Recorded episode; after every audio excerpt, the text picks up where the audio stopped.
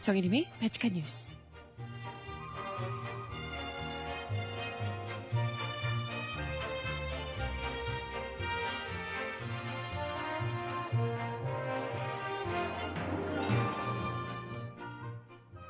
여러분 안녕하세요. 발칙한 뉴스 정혜림입니다. 대통령 남동생을 자처하는 윤상현 의원의 막말 논란에 새누리당이 한껏 시끄러운 가운데 그분의 누님 되시는 우리 여왕님께서는 유유히 대구를 찾으셨다고 하네요. 굳이 안 가도 되는 행사를 한 시간씩 쪼개가며 진박 밀기를 하고 계시다고 하는데요.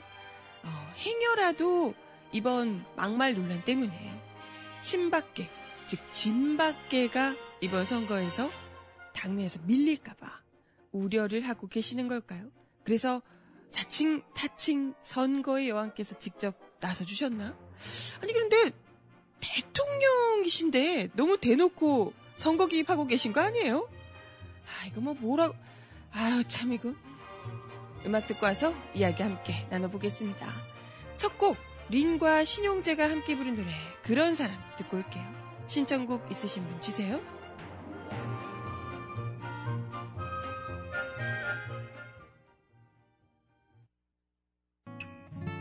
여자가 바라는 건 하나죠 오직 나 하나만 사랑해 주는 남자. 그게 그렇게도 남자에겐 힘든 건가요? 이제 그런 사람 찾고 싶어요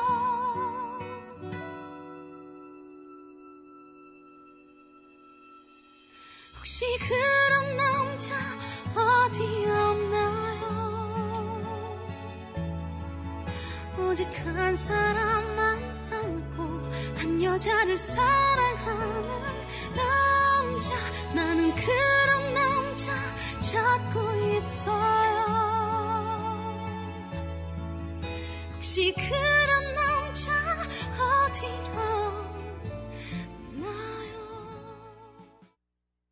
네, 첫 곡으로 그런 사람 린과 신용재의 노래를 듣고 오셨습니다. 신청곡은 잠시 후에 전해드려 보도록 할게요. 네. 아, 뭐, 새누리당에서는 지금 당 내 비박과 진박 간의 혈투를 그야말로 벌이고 있는 상황인데요. 뭐, 사실 뭐 살생부 논란도 있었고, 김무성 대표도, 네. 그리고 윤상현 의원, 김무성 대표를 죽이네 살리네 했던 윤상현 의원도 사과를 거듭하려고 찾아갔으나 받지 않, 나 같아도 안 받겠네. 죽이네 사네 했던 사람을 사과를 어떻게 받을까 싶습니다. 아무튼 뭐 그랬다고 하는데요. 음. 아무튼 뭐 지금 현재 상황에서는 둘 다 윤상현 의원과 김무성 대표 둘 다 일단은 공천에서 좀 보류된 상황이라고 합니다. 뭐 그렇다고 해서 아예 뭐 다 빼겠습니까만은 뭐 절대 여왕님께서 그렇게 두지는 않으시겠죠. 근데 어찌됐건 이로 인해서 비박계와 진박계 간의 갈등이 커지고 있는 것은 뭐 당연한 것 같고요. 그래도 중요한 건 우리가 지금 뭐 강건도 불구경하듯이 보고 있지만 어떤 사람들인지 알잖아요. 이렇게 죽을 듯이 싸워놓고 선거 들어가면 또 어우 그렇게 사이 좋을 수 없어요.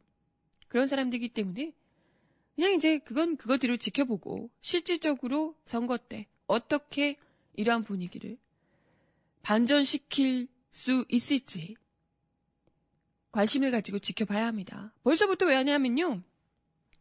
이러한 새누리당 내부의 비박계와 진박계 간의 공천 갈등이 벌어지고 있는 상황에서 여왕님께서 바로 지금 텃밭을 방문하셨다는 거예요. 총선 직전에. 사실 대통령의 행보는 어느 것 하나 사적인 게 없습니다. 무엇 하나. 원래 그래요. 공적인 자리이고 대통령이란 자리가 어디에 방문을 했다. 이런 것 자체가 여러 가지 정치적 함의를 띌 수밖에 없는 것이기 때문에 행보 모든 행보에 다 유의를 하고 충분히 신중하게 생각을 한 다음 행동을 해야 합니다. 이런 대통령이 그것도 총선을 앞두고 그 어느 때보다도 예민하게 작용될 수밖에 없는 총선을 앞두고 직접 대구를 텃밭인 거긴 깃발만 꽂아도 되는 지역인 대구를 방문했다. 이게 이제 어떤 의미겠냐?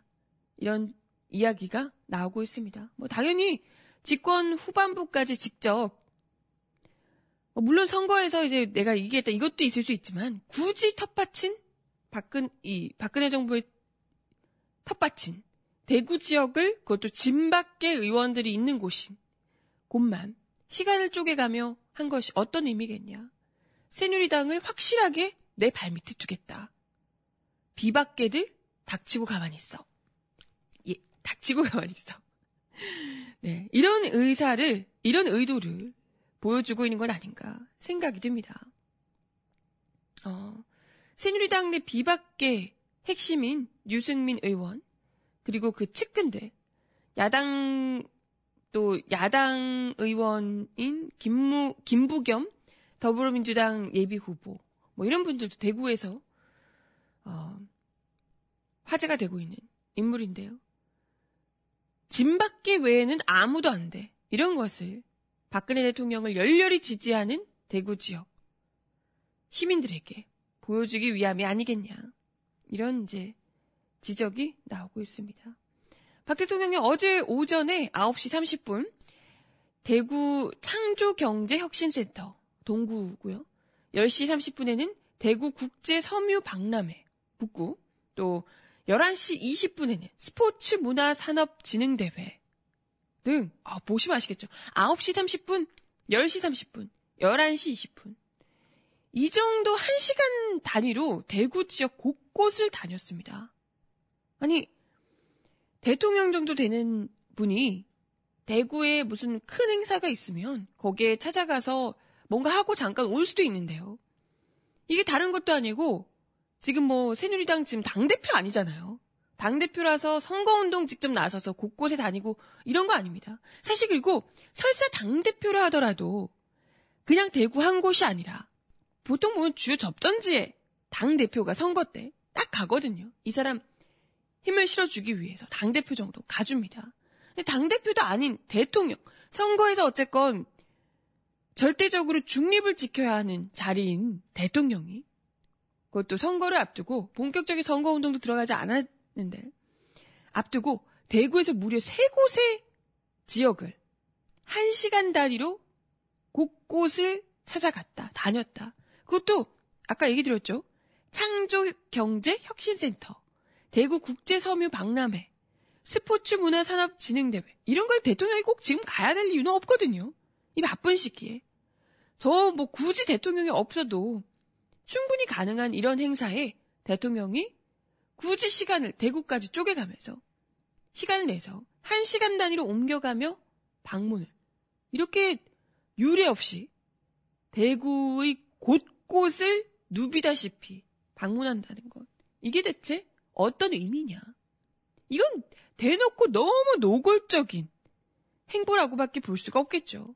이 지역들이 뭐냐면 각종 여론조사 결과에서 대부분 도전장을 내민 이른바 이 진밖계로 분류되는 정종섭, 이재만, 하춘수 예비 후보가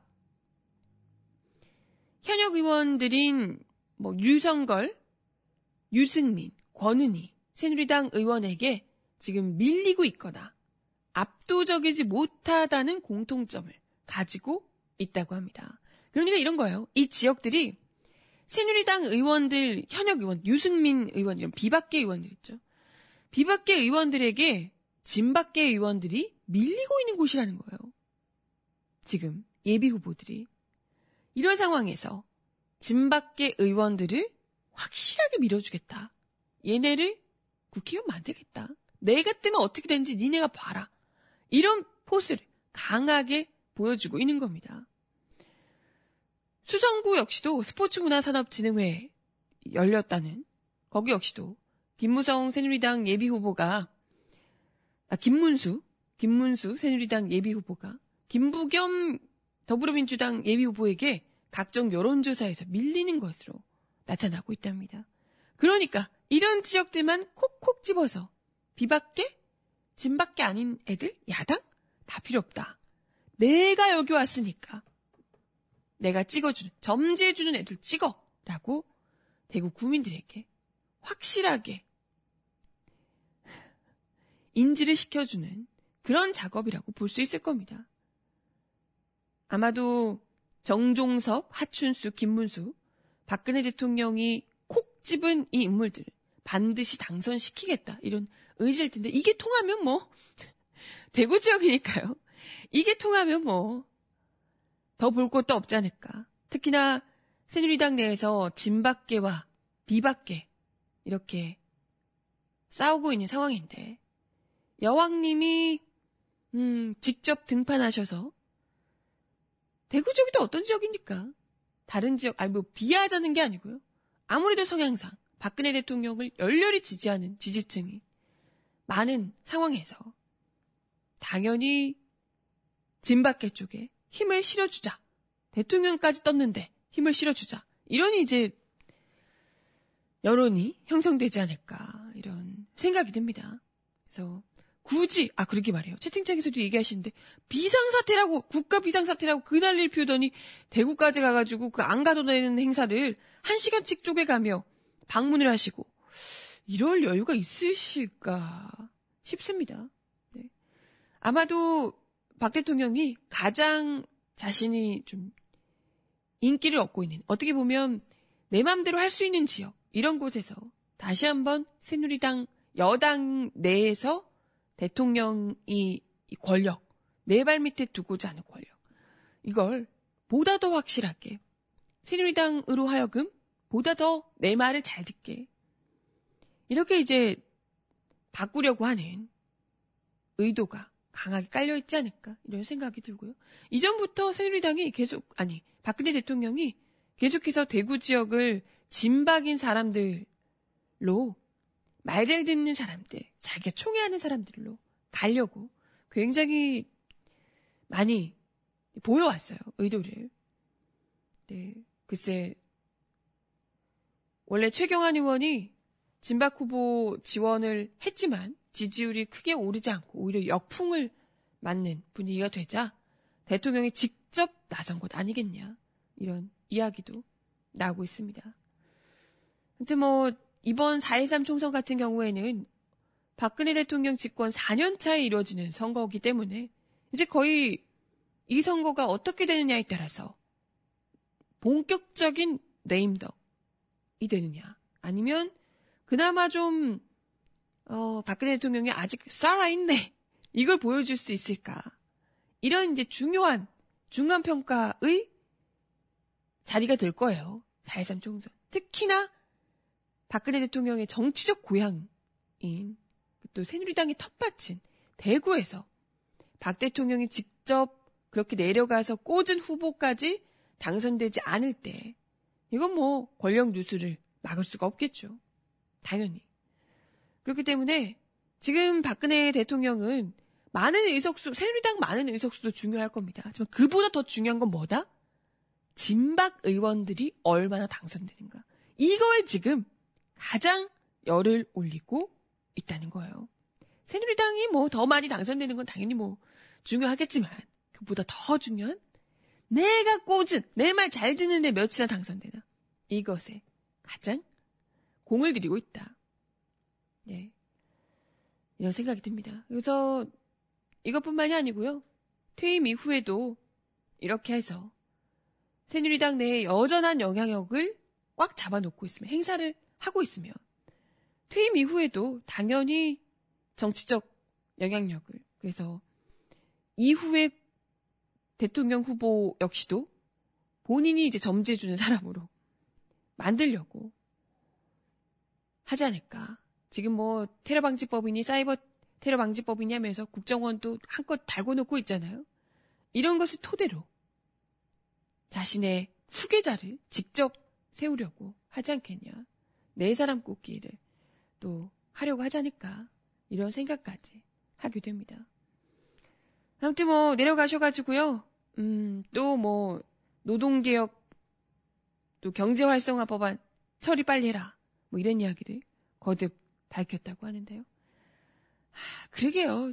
국가 비상사태라고 하면서 왜 이렇게 그것도 험지도 아니고 본인이 미는 곳만 이렇게 콕콕 콕 집어서 지역 지역 대구 아니면 나라가 없, 대한민국이 아닌가 봐요. 이렇게 대구 지역에만 관심이 많으셔가지고 그죠? 아휴 이런 상황에서도 새누리당에게 과반수 이상의 의석을 주고 이러면 진짜 아우 이런 정치판을 우리가 뻔히 보면서도 이러면서도 치면 진짜 이건 야당이 너무 무능력한 거 아닌가 생각을 하게 되네요. 네. 음악 하나 도 듣고 와서 이야기 이어가 보겠습니다. 아까 신청곡 주신 노래인데요. 그리고 사랑의 이수영의 노래 듣겠습니다.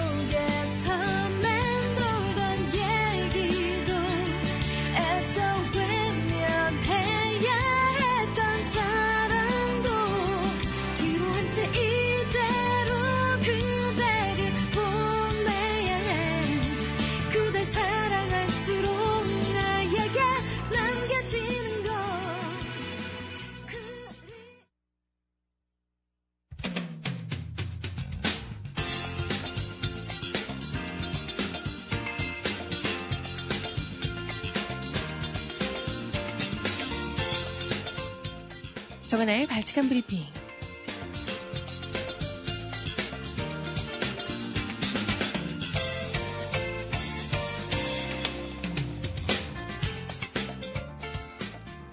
첫 번째 소식입니다. 국민의당 김한길 상임 공동선거 대책위원장이 오늘 오전 성명서를 통해 야권 통합 연대 문제로 빚어진 당 내용과 관련해 상임 선대위원장직에서 물러난다고 밝혔습니다.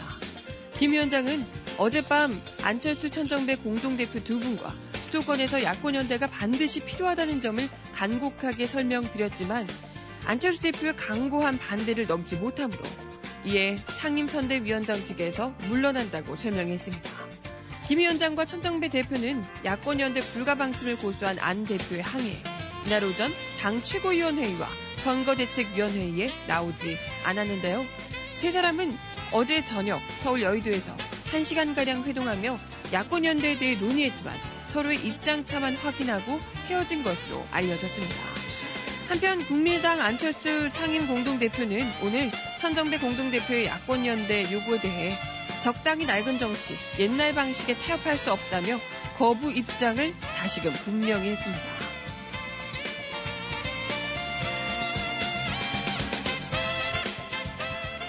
다음 소식입니다. 더불어민주당 정청래 의원이 어제 컷오프 되면서 당 안팎으로 후폭풍이 일고 있습니다. 특히 컷오프 된 이유가 불분명해 납득하기 어렵다는 반발이 터져 나오고 있습니다. 어제 정 의원의 컷오프 소식이 알려지자 더민주 홈페이지와 인터넷 커뮤니티, SNS 등에서는 비판의 목소리가 터져 나오고 있습니다. 당내 곳곳에서도 정 의원 컷오프에 충격적이라는 반응이 나왔는데요. 표창원 비상대책위원은 자신의 트위터를 통해 정 의원은 제게 한 형제 같은 분이라며 오늘 비대위 참석을 못해 언론 기사로 컷오프 소식을 듣고 충격을 받았다며 지역 주민들과의 약속과 만남을 이어가던 중 소식을 듣고 망연자실했다며 오늘 밤 시민 표창 녹음도 제대로 할 수 있을지 모르겠다라고 토로하기도 했습니다. 어, 의원들 사이에서는 아예 재심을 해야 된다는 목소리도 잇따르고 있는데요. 더민주 김광진 의원은 페이스북을 통해 용기란 두려움을 모르는 것이 아니라 두려워도 하는 것이라고 했다. 그간 정 의원이 보여준 의정 활동의 모습과 박정부, 박근혜 정부를 향한 당대표로서의 역할은 용기 그 자체였다며 당은 재심을 통해 다시 결정해야 한다. 멀리 있는 집토끼보다 우리와 함께 생활하고 있는 집토끼에 더 사랑을 보내야 한다. 라고 밝혔습니다. 당 밖에서도 정청래 의원을 살려내야 한다는 온라인 서명 운동이 벌어지고 있는데요. 다음 아고라 게시판에서 시작돼 정의원 공천 탈락 철회 온라인 서명 운동이 3시간 어제 오후 3시간 3시 50분까지 6천 명을 넘어섰다고 하네요. 또한 당사 앞에서는 국민 필리버스터가 정봉준 전 의원의 주도로 시작되기도 했습니다.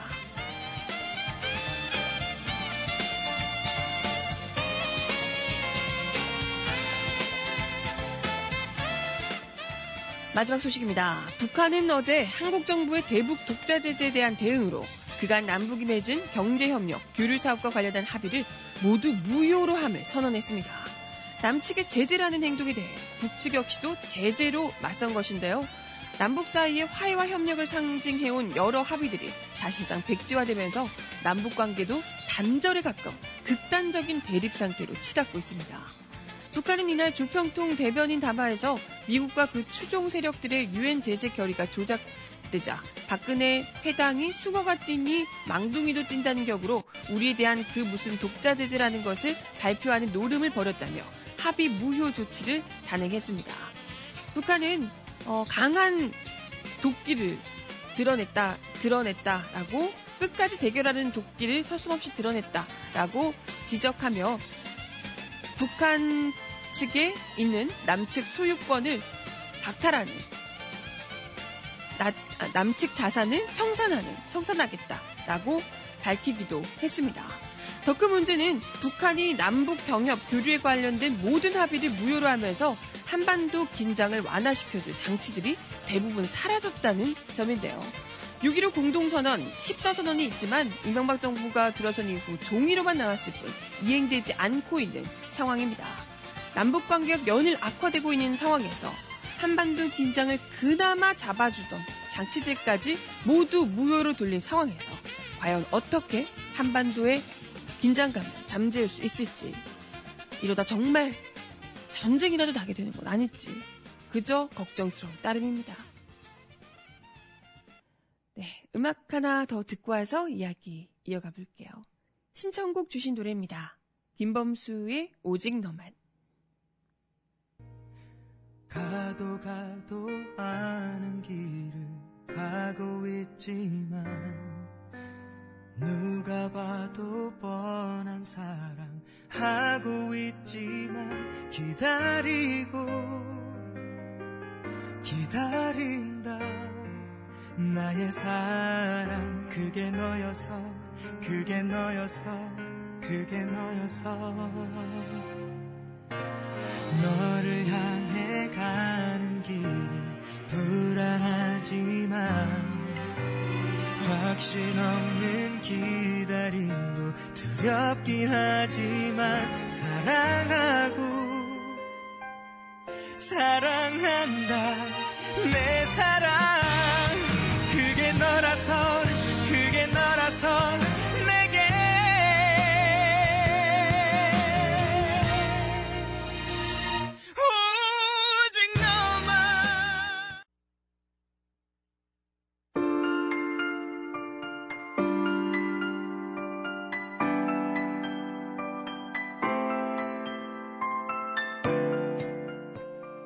속 가장 필요한 목소리를 전합니다. 여기 곧 우리가 있어요.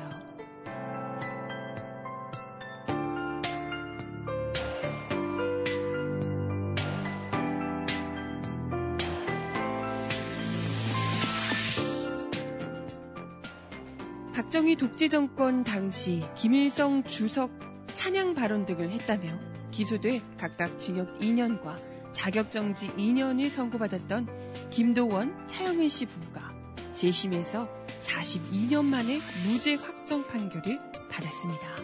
무려 42년 만에요. 대법원 일부는 어제 방공법 위반 혐의로 과거 옥살이를 했던 이들 부부의 재심에서 무죄를 선고한 원심을 확정했습니다.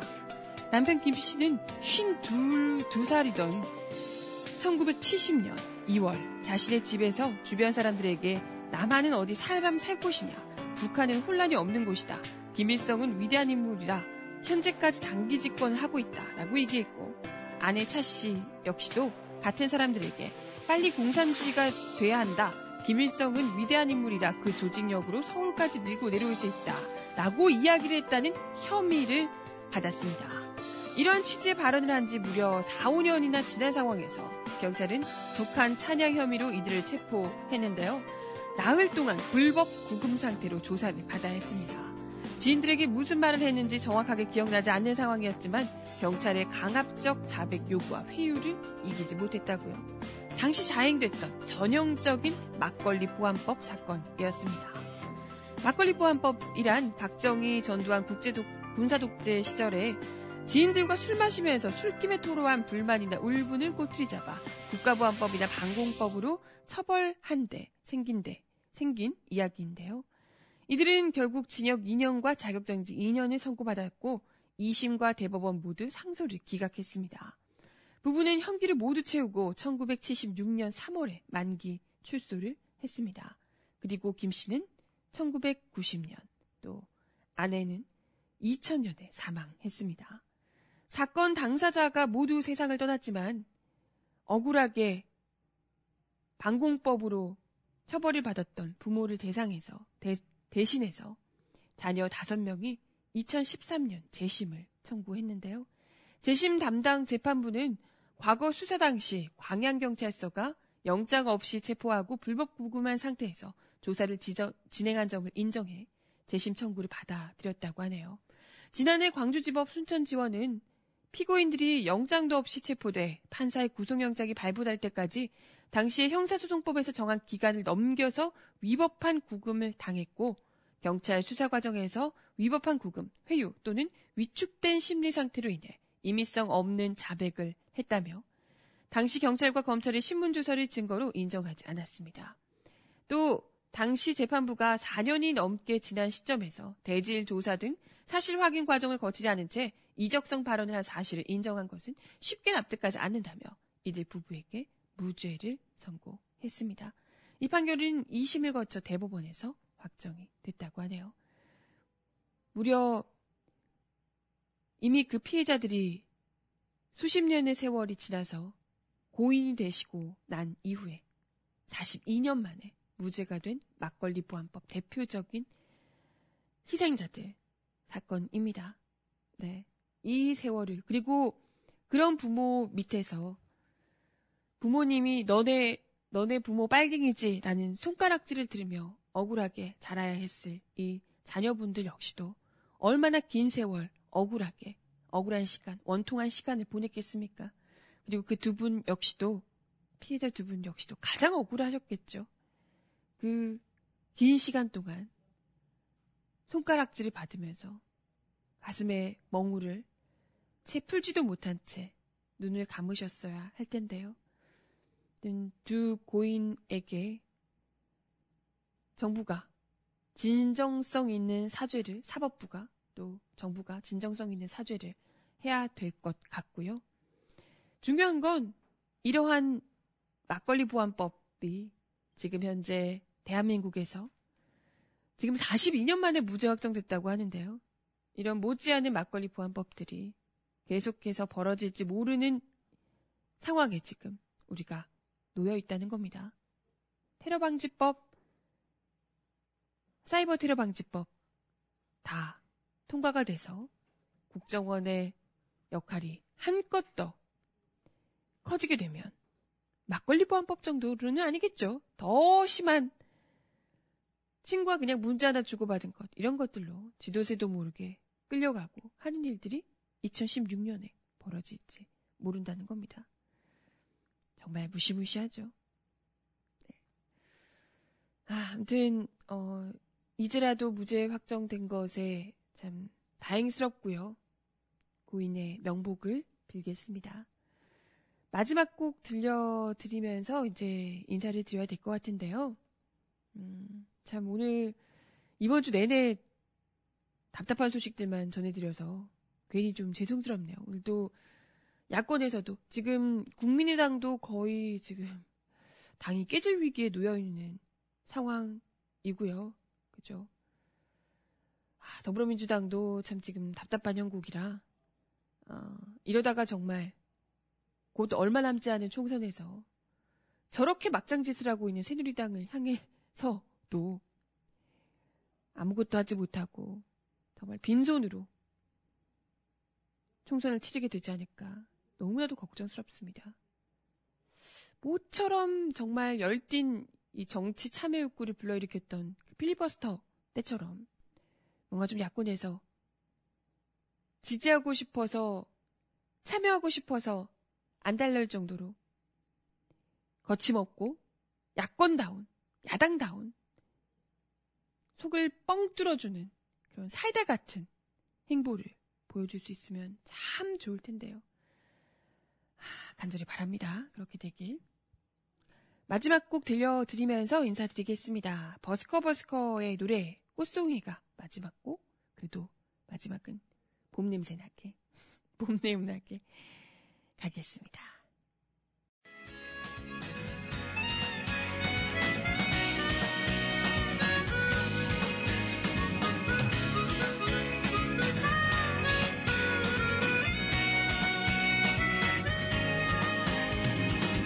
맛있는 거 먹자고 꼬셔. 영화 보러 가자고 불러 단대 호수 걷자고 꼬셔. 넌 한 번도 그래 안 된다는 말이 없었지. 네, 이번 한 주도 발칙한 뉴스와 함께 해주셔서 감사합니다. 열불나는 소식들만 가득했지만 우리 애청자 여러분과 함께해서 그래도 즐거웠어요. 네, 그래도 아직 추운 거 아시죠? 주말 동안 감기 조심하시고 저는 다음 주 월요일 날 다시 올게요. 여러분 안녕. 그래 나는 내게 얼마만큼 특별한 건지 그게 어려운 거야 그게 어려운 거라 그게 어려운